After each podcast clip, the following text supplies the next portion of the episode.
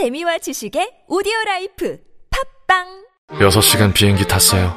6시간 금연하셨네요? 회의를 2시간 넘게 했어요. 2시간 금연하신 거예요. 금연이요? 담배를 참아야 할 때 나 금연하고 있는 거야. 라고 생각해 보세요.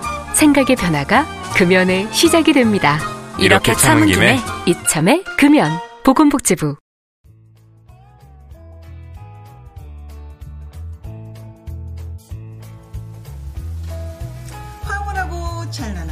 광기 어린 창조적 유희.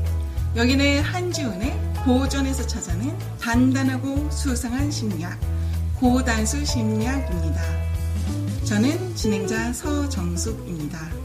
오늘 12번째 시간으로 나를 인기 있게 하는 힘, 칭찬을 어떻게 활용할 것인가에 대해서 작가 한지훈 선생님께서 강의해 주시겠습니다. 저희 칭찬이라는 말만 들어도 기분이 막 좋아지잖아요. 네. 한참 굉장히 유명했던 책 제목 중에서도 칭찬은 땡땡을 춤추게 한다. 네. 라는 것이 있었죠. 네. 참 칭찬이라는 건 저에게 너무나 많은 것을 갖다 주는 것 같은데요. 네. 어떻게 활용하면 될까요? 이게요, 칭찬이라는 것은 사람을 이 녹여요. 아, 그럼요. 그렇죠? 아, 이쁘다. 생각만 해도 벌써 막 어, 웃음꽃이. 네, 막 어우 살이 좀 빠져 보이는데 미스 코리아 같아. 뭐 우와. 이런 얘기 들으면 이 심장이 벌렁벌렁거리면서 기분이 좋아지죠. 이 꼬리가 저절로 올라가죠. 네. 아름답다, 뭐 좋다. 아, 그것도 구체적으로 칭찬하라고 말하죠. 네. 어, 당신은 오늘 그 바지가 어, 바지 핏이 너무 잘 어울려 라고 음. 구체적으로 말해주면 또 막 기분이 좋아져요. 막 이제 업돼서 어디까지 올라갈 줄 몰라요. 네. 근데요. 발이 땅에 안 닿죠? 그렇죠. 그러니까 우리는 어쩌면 이 칭찬을 한번 맛본 사람은요. 이 또 한 번에 더 칭찬을 받기 위해서 그 칭찬에 옷을 입기 위해서 또 한 번 열심히 하죠. 그럼요. 다이어트도 동기를 부여받는 거고. 네. 그렇죠? 그런데 우리는 어느 순간부터 칭찬이라는 철창 속에 갇히게 됐다는 것입니다. 아,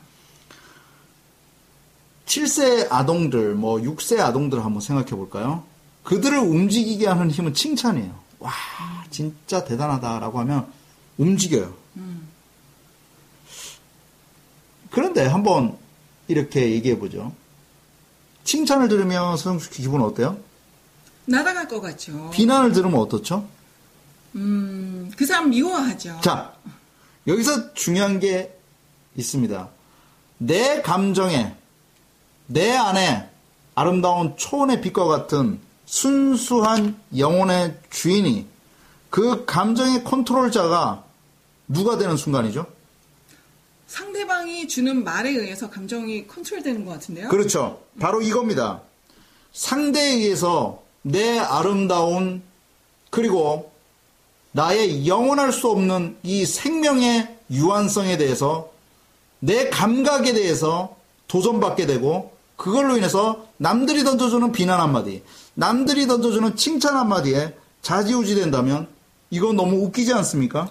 아, 원칙이 무너졌다가 세워졌다가 바뀌었다가, 어, 그렇죠. 그러면 내 오늘의 하루를 결정하는 주체는 나의 주체적인 의지가 아니라 바로 타인이 던져주는 썩은 고기 한 조각에 의해서 내 기분이 좋아졌다가 나빠졌다 해야 되는 것입니까? 이거에 대해서 우리는 분명하게 얘기할 수 있어야 됩니다. 네. 결론적으로요. 이렇게 생각해 봅시다. TV를 봅니다. TV를 한번 틀어보세요. 그 상자 안에는 온갖 감정을 숨긴 인형 같은 사람들이 우리에게 칭찬과 위로를 주려고 노력합니다. 그러면 감정의 조종자는 누구죠? TV죠. TV에 의해서 우리는 울고 웃어야 되며 우리의 감정은 잃어버린 거죠. 아, 안타깝네요. 가끔 제 블로그 댓글에 보면 이런 글들이 올라와요. 작가님, 내가 이런 상황이 있어요. 이럴 때 제가 화를 내야 될까요? 말아야 될까요? 어, 이런 상황이 있는데 분노가 올라와야 되는데 어떻게 하죠? 화를 내야 될까요? 말아야 될까요? 이제는 자기의 감정조차 자기가 컨트롤하거나 표현하지 못하고 그것을 물어봐야 되는 시대가 됐다는 것입니다. 이제는요, 이제 더 이상 칭찬과 비난에 의해서 쪼그라들다 못해서 이제는 묵묵하게 자기 표현이라는 것은 아무것도 없고 그저 표현하라고 그러면 묘사할 수도 없으며 단어는 600단어 안에서 이렇게 말합니다. 그건 나빠. 그거는 내용이 부실해. 그 영화 재밌었니? 아니 별로였어. 그 책은 어땠어? 별로였어. 어땠어? 완전 좋아. 감정은 인간의 고유의 감정은 다 어디로 사라졌으며 우리가 노래하는 그 감정의 여러 기법들은 어디로 갔습니까? 좋다 싫다 비판 아닌 그저 어린아이의 응석바지처럼 진부해요 좋아요 멋있어요 이모티콘도 그래요 네. 전부 다 좋아요 아니면 전부 다 괴물 같은 표정을 지어요 점, 네 점. 이렇게 함으로써 우리는 우리의 감정 제어권이 바로 칭찬이라는 것과 비난이라는 그 두 가지를 맞춰주기 위해서 우리는 철저히 교란당하고 있다는 것입니다. 밟히고 있는 거죠. 이렇게 생각합시다. 남들로부터 칭찬받았을 때 웃으십시오. 하지만 그걸로 인해서 그것을 맞추기 위해서 행위를 하지 마십시오. 그것은 바로 내 감정 제어권이 사라지는 순간. 그럼으로써 우리는 허무의 늪으로 빠지게 됩니다. 저는 단호히 얘기할 수 있습니다. 우리의 살아 숨쉬는 감정의 아름다움, 그 한편의 뮤지컬과 같은 그 아름다움을 놓치지 마십시오. 열 사람이요, 멋진 관광을 가서 바다를 탁 바라보면서요, 열 사람이 와, 멋있다라고 얘기하면요, 나머지 열한 번째 사람은 그냥 와, 멋있다라고 얘기한대요. 아, 이거는 뭘까요? 내 감정 제어권이 열 사람에게 뺏겼기 때문입니다. 그런데요, 저는 이렇게 생각합니다. 내가 감정을 왜 빼앗겼냐 하면은 그것은 틀림없이 남들이 던져주는 칭찬이었다. 그것을 맞추려 가다 보면은 내 감정을 어떻게 사용해야 좋을자 잊어버렸다는 거죠. 칭찬에 속지 마십시오. 그 누군가가 당신에게 칭찬을 하면서 다가오고 있다면 그것은 당신은 경계해야 될 것입니다. 당신의 야생성이 사라지는 순간이고 달달함의 노예가 되어서 머릿속에는 감성적인 우상으로 가득 찰 것입니다. 우상이 되어버려요. 내가 칭찬 몇 마디만 해주면 내가 그 사람의 우상이 되어버린다고요. 네. 머릿속에 우상이 생기는 동안에 나의 주체성은 사라지게 되는 것입니다. 그렇죠. 그, 그래서 예전에 회장님 이럴 때 이렇게 이렇게 하는 분들을 굉장히 좋아하는 그런 코미디도 있었잖아요. 그렇죠. 혹시 아십니까? 지금 누군가가 당신에게 칭찬을 한다면요.